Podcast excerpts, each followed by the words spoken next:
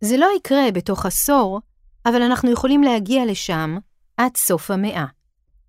מאת צח יוקד, קוראת יפעת ניב ברק. הוקלט על ידי הספרייה המרכזית לעיוורים ולבעלי לקויות קריאה. עריכה טכנית, שלומי גילר. בשנים האחרונות רווחו הדיווחים בנוגע לפריצות דרך מדעיות וניסים רפואיים שחוללו טיפולים באמצעות תאי גזע. אחדות מהכותרות אף בישרו על אנשים שהתחילו ללכת ועל אחרים שחזרו לראות. על רקע כל אלה, טיפול באמצעות תאי גזע להפחתת דלקות, הסרת קמטים ומתיחה של אור מדולדל, נשמע כמו הצעד הפחות מסעיר של התחום, אבל מתברר שיש מי שחושב שההפך הוא הנכון. האור הוא האיבר הגדול ביותר, ומאחר שהוא חיצוני, הוא גם האיבר הנגיש ביותר למחקר, אומר מרפי ג'ורג', פרופסור לחקר מחלות פתולוגיה מאוניברסיטת הרווארד, ואחד משני העומדים בראש תחום האור, במכון לחקר תאי הגזע של אוניברסיטת הרווארד.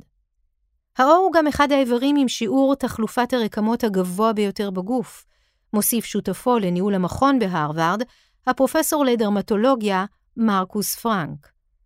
רקמות האור מתחדשות ומחלימות בעזרת תאי הגזע, אבל אנחנו יודעים היום שבתהליך ההזדקנות פוחתת כמות תאי הגזע, כמו גם יכולת התפקוד שלהם, מה שגורם לאור להיות הרבה יותר משוחרר, לסבול מדלקות, ומקשה עליו להחלים מפציעות.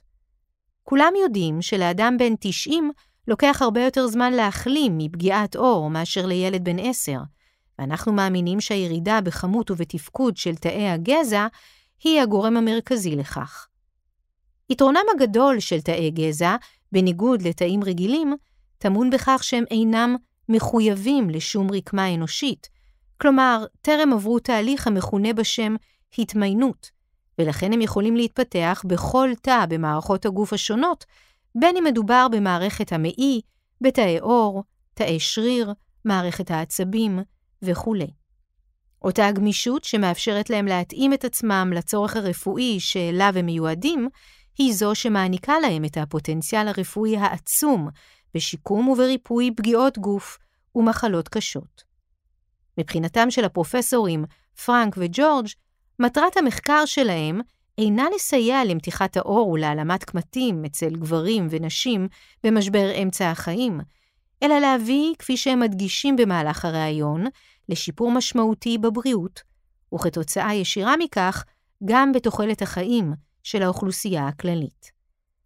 המטרה שלנו היא לעצור ולהפוך את תהליך ההזדקנות של תאי הגזע, בין אם דרך תכנות מחדש של התאים, בין אם באמצעות תרופות, ובין אם באמצעות השתלה של תאי גזע מתורם צעיר, אומר פרופסור פרנק. מנקודת המבט שלי, קיימת אפשרות מבטיחה שבתוך עשור או שניים נהיה מסוגלים להתמודד בהצלחה עם לא מעט תופעות הקשורות לתהליך ההזדקנות של האור וליכולת שלו להחלים מפציעות ומדלקות באמצעות טיפול בתאי גזע. לדברי פרופסור ג'ורג', לתאי הגזע בעור יש שלוש מטרות עיקריות, מה שאני מכנה שלושת ה-R'ים שיקום, repair, התחדשות, regeneration, ואפילו באופן פוטנציאלי גם הצערה, rejuvenation. כשאנחנו נולדים, תאי הגזע הנמצאים במצב הטוב ביותר, ומשם מתחיל תהליך איטי של דעיכה. השאלה היא אם אנחנו יכולים להחזיר את הגלגל לאחור ולהפוך את הרקמות לצעירות יותר על ידי מניפולציה של תאי הגזע.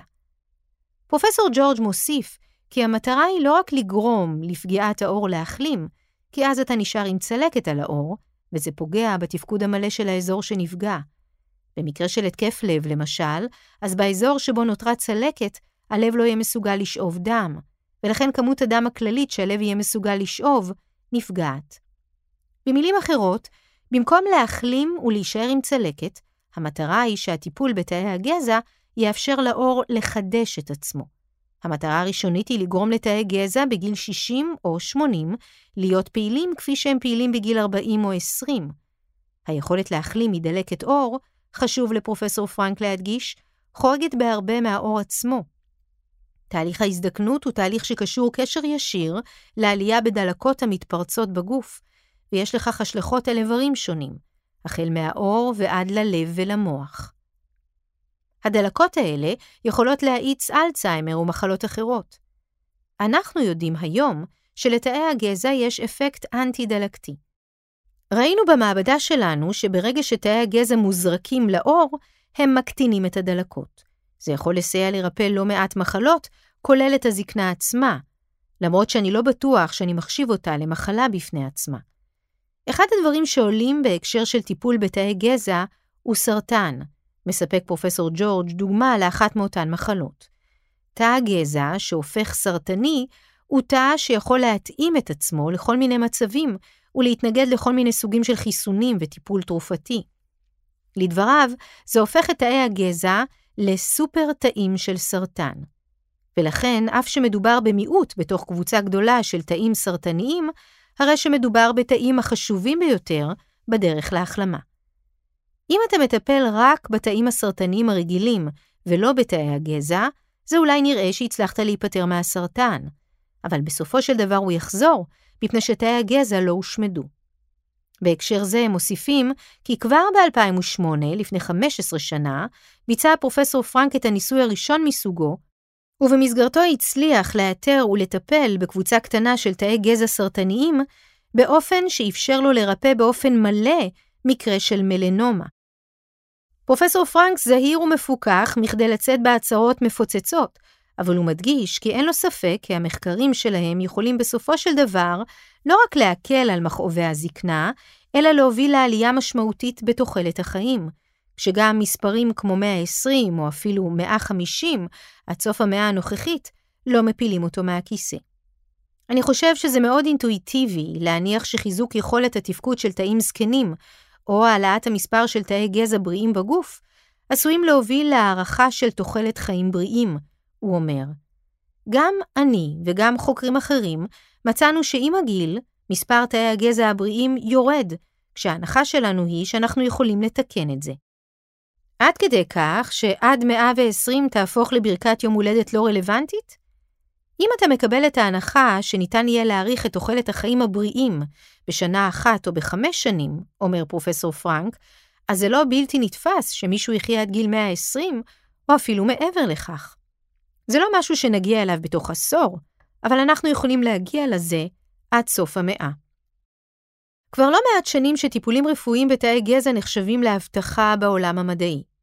אחת מפריצות הדרך המדעיות החשובות ביותר בתהליך ההתחדשות וההצערה של תאי גזע נרשמה ב-2007, כשקבוצת חוקרים בראשותו של החוקר היפני שיניה ימנקה הצליחה לקחת תאים בוגרים הקיימים בגוף ולהעניק להם תכונות של תאי גזע צעירים.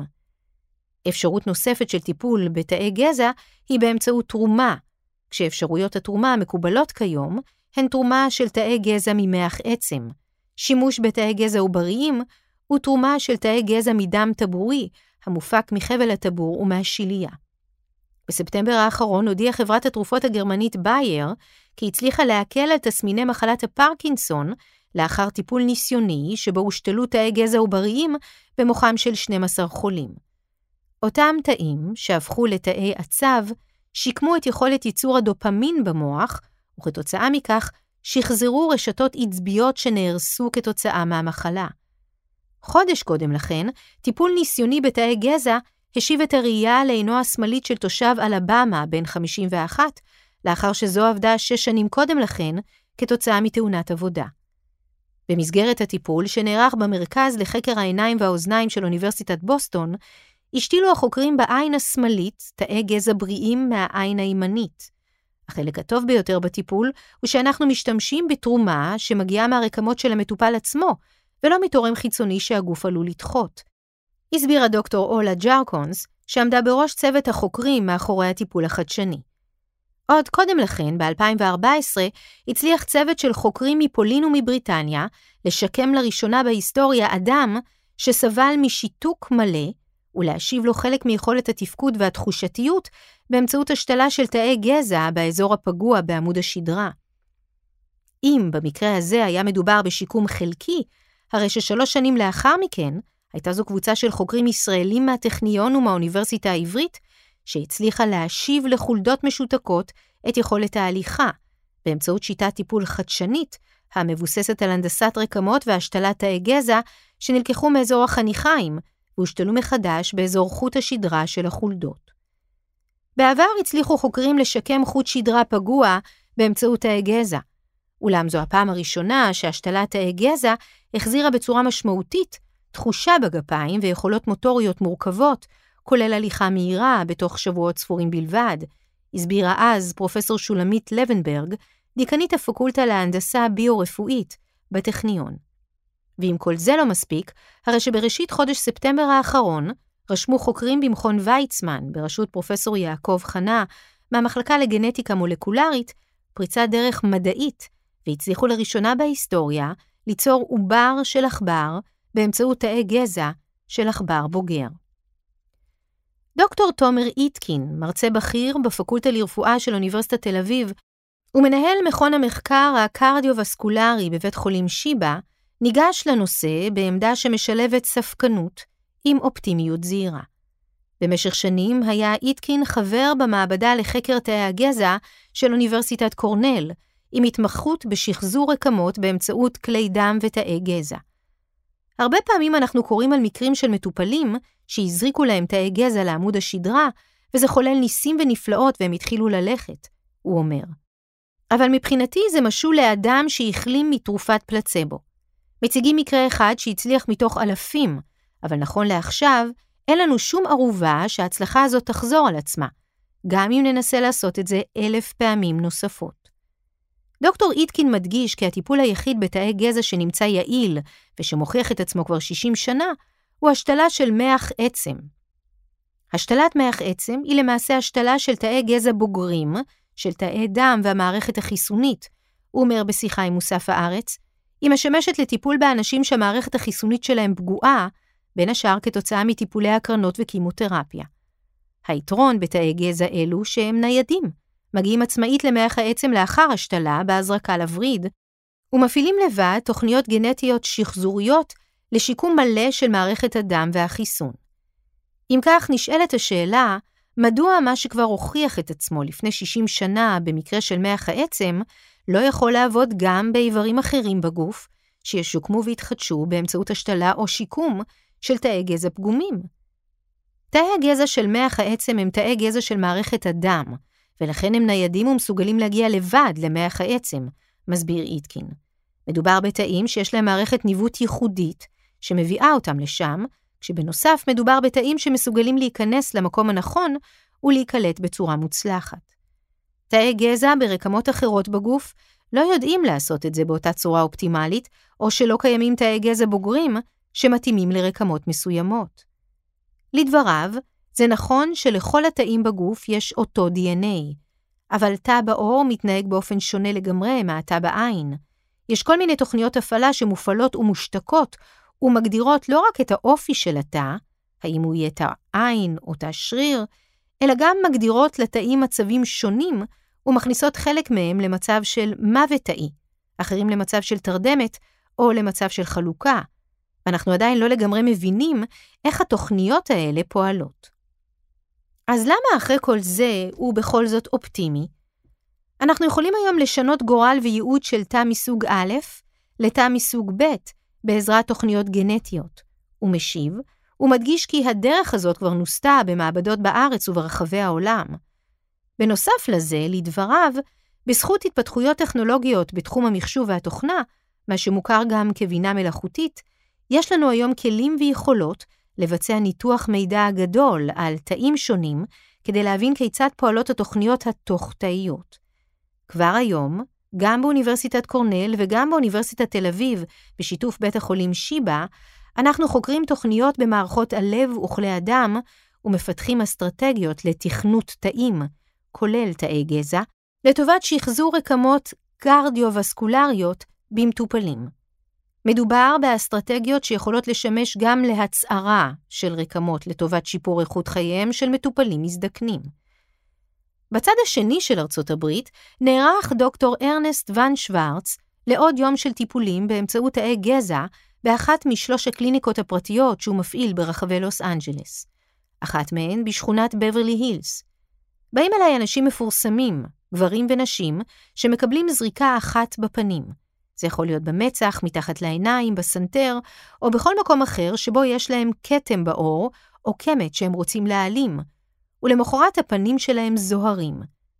הוא אומר בשיחה עם מוסף הארץ, הוא מספר בגאווה של חצי מדען, חצי איש מכירות ממולח, שזריקה אחת והם נראים צעירים בעשר שנים. ון שוורץ מדגיש בהקשר זה, כי בזמן שטיפול רפואי באמצעות תאי גזע עדיין לא מאושר לשימוש על ידי מנהל המזון והתרופות האמריקאי, ה-FDA, הרי בכל מה שנוגע לטיפולים קוסמטיים, הרי שאין שום צורך באישור מהסוג הזה.